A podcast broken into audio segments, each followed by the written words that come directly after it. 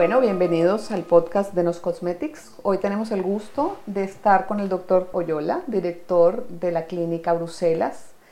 Muchas gracias por estar con nosotros para esta pequeña charla en la que le vamos a contar a nuestros seguidores, bueno, cosas interesantes sobre la estética.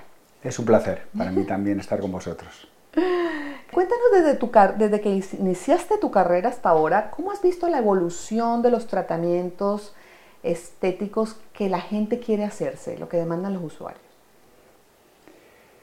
No ha habido una grandísima evolución en los tratamientos. Siempre el paciente ha tenido muy claro que no quiere mejorar sus arrugas y su flacidez, sobre todo a nivel facial, que es lo que nos vamos a, a referir sobre todo en esta entrevista si han cambiado las técnicas, si han aparecido en estos últimos años, desde que yo empecé, que podía decir que fue el siglo pasado, en el año 98, sí que han evolucionado esas técnicas, pero el paciente siempre tiene la misma inquietud, mejorar su aspecto físico, principalmente a base de sus arrugas y flacidez.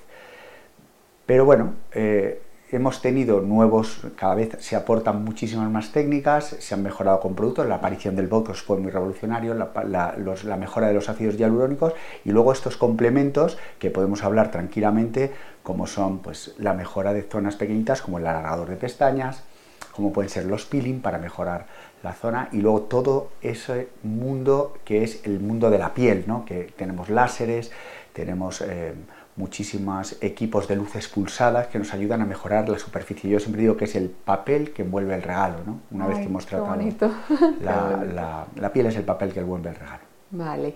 ¿Y, ¿Y, a partir de qué edad tú notas que la gente empieza a preocuparse? ¿Eso también has visto algún cambio entre las edades en que la gente empieza a decir, uy, me salió una pequeña rubita o soy consciente que voy a envejecer? Ahí sí que estamos todos de acuerdo, eso ha variado muchísimo tenemos que tener en cuenta que el perfil de aquellos pacientes que acuden a la, consulta de, medicina estética ha cambiado mucho los años en cuanto a la edad. Estos pacientes cada vez son más jóvenes y eso está totalmente demostrado por el efecto selfie. Este efecto selfie que hace que el paciente se vea constantemente en una cámara de teléfono y que observe sus deformidades, sus, cosas que no le gustan estéticamente, sus arrugas, su flacidez, y solicite eh, información en una clínica estética. Cada vez los pacientes son más jóvenes. Tenemos pacientes desde los 18, 17 años hasta los, evidentemente, la gente mayor que se sigue cuidando, hasta los 80. ¿Y alguien a los 18 años que le puede preocupar? Bueno, pues hay gente que tiene una hiper... Hay pacientes que desde los 18 años eh, ya se están viendo pequeñas manchas, pequeñas eh, deformidades, eh, pequeñas arrugas que quieren mejorar, ¿no?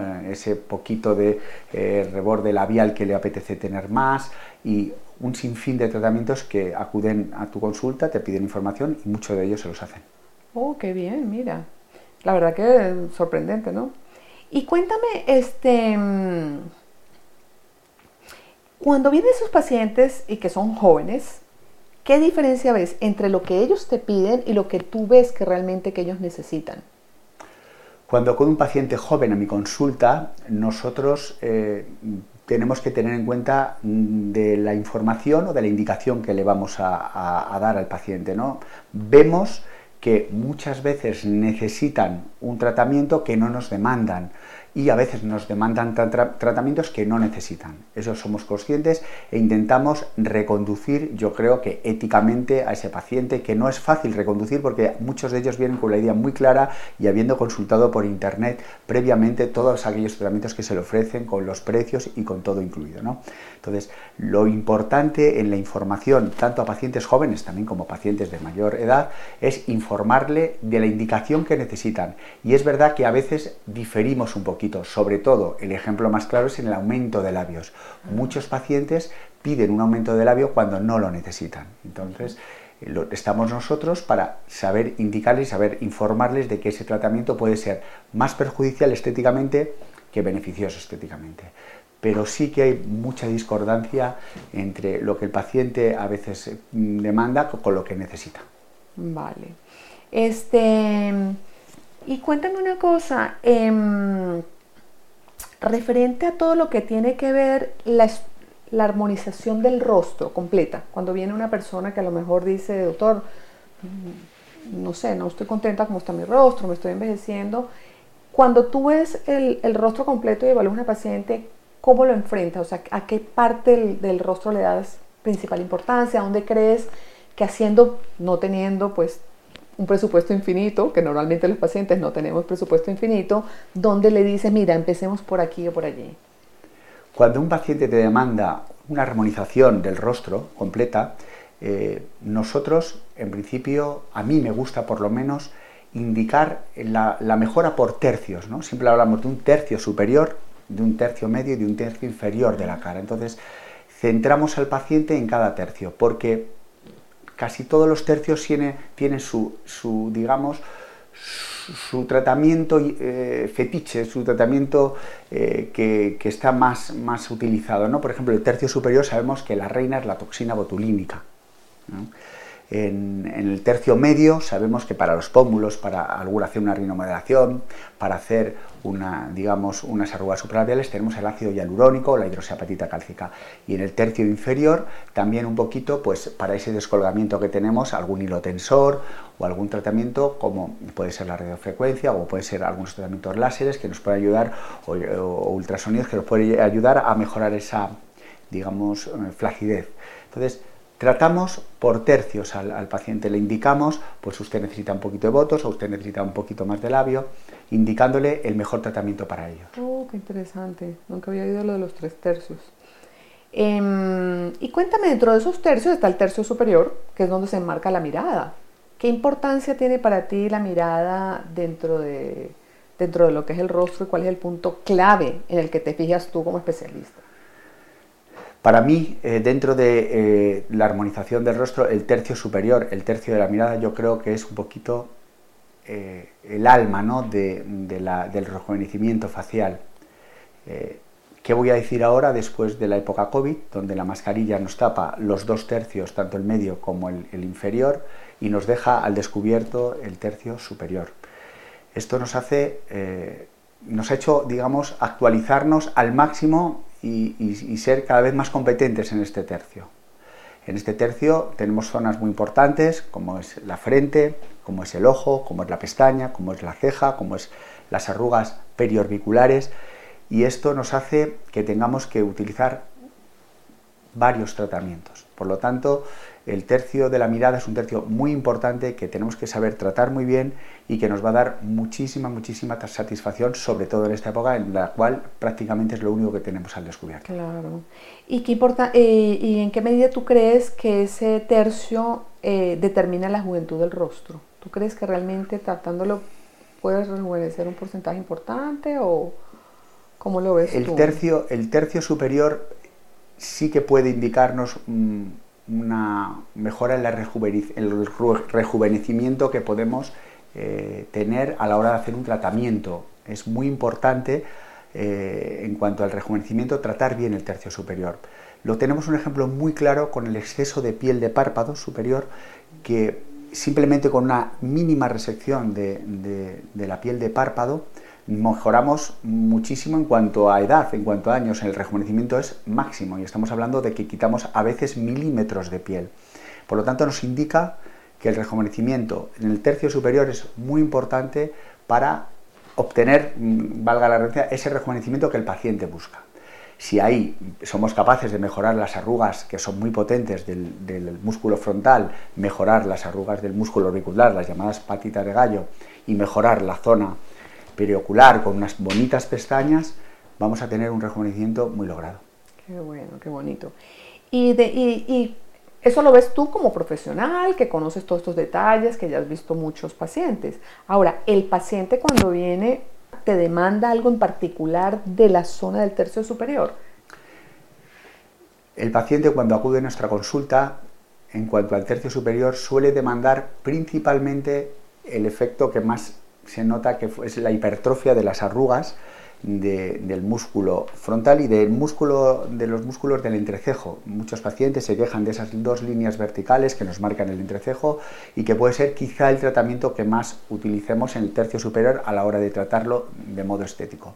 Pero ya no nos estamos, eh, eh, ya no tenemos que olvidarnos de esos tratamientos, como puede ser el tratamiento de la ceja, el tratamiento de la pestaña, el tratamiento de las arrugas periorbiculares, porque realmente eh, tenemos que tratar todo en conjunto. No podemos tratar solo zonas de los tercios porque nos quedamos un poquito cortos. Mejoramos a lo mejor el músculo frontal y nos olvidamos, nos olvidamos de la pestaña o de la ceja. Yo creo que eso es un error. Claro, queda como desarmonizado. O no todo lo bonito que podría resultar. Tenemos, tenemos que armonizar, tenemos que encontrar un equilibrio entre las distintas zonas. Nos estamos refiriendo al tercio superior, pero cuando nos referimos al resto de los tercios también. Claro, ocurre igual. Vale. Este, ¿Y tú eres más de tratamientos estéticos o de cirugía? De cirugía estética. ¿En qué caso recomiendas eh, uno u otro? En el, en el rostro, es donde nos estamos centrando, tenemos el gran número de tratamientos que se demandan suelen ser tratamientos médico-estéticos, pero no nos debemos olvidar que también existen tratamientos quirúrgicos, son, digamos, más efectivos, pero conllevan un mayor desembolso económico, conllevan un tratamiento quirúrgico siempre alguna cicatriz y por eso la gente demanda más, sobre todo, tratamientos médico-estéticos, en los cuales pues, el rey es el Botox y el ácido hialurónico, y eso todos los, médicos somos, somos conscientes. Qué bien. Y, con respecto a hombres y mujeres, ¿ves alguna diferencia entre los tratamientos que demanda uno u otro? ¿Qué, tratamientos eh, demandan los hombres y cuáles las mujeres? En cuanto a la afluencia a nuestras clínicas, a las clínicas de estética, yo creo que cada vez hay más hombres, no superan todavía al número de mujeres que acuden a nuestra consulta, pero el número de hombres que se interesan por mejorar su estética ha aumentado en los últimos años de una manera exponencial. Creo que cada vez hay muchos más hombres que, acuden a las consultas con ganas de mejorar su imagen. El hombre demanda quizá por por su estructura, por su, anatomía, más tratamientos de relajación de, la musculatura, de, las arrugas.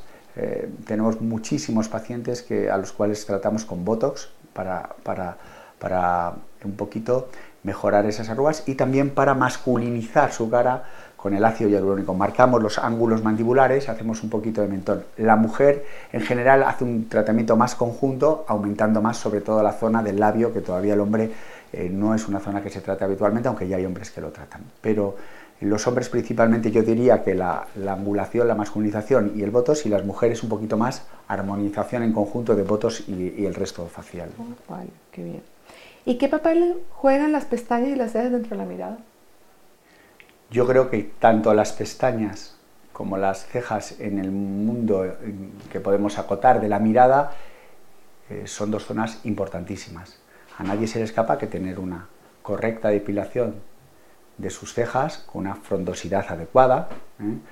o una largura de pestañas eh, que haga que la mirada sea mucho más bonita es importantísimo para la mirada. Yo no, no, concibo una mirada bella sin, sin, una pestaña bella, incluso una ceja, una ceja bella. Yo creo que ese conjunto, ese conjunto es, importante. Yo creo que lo que hablábamos de armonizar, lo que hablábamos de, la armonía, requiere que en la mirada tanto la pestaña como la ceja sea, sean correctas y sean, sean bellas.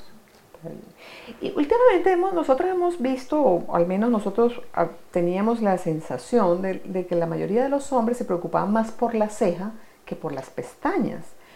Y, y ahora últimamente también algunos están empezando a tener algunas inquietudes por las pestañas. De hecho, algunos hasta se ponen extensiones de pestañas, cosa sorpresiva. ¿Tú has notado esto? ¿Te, te preguntan por las pestañas o en tu caso no, no es...?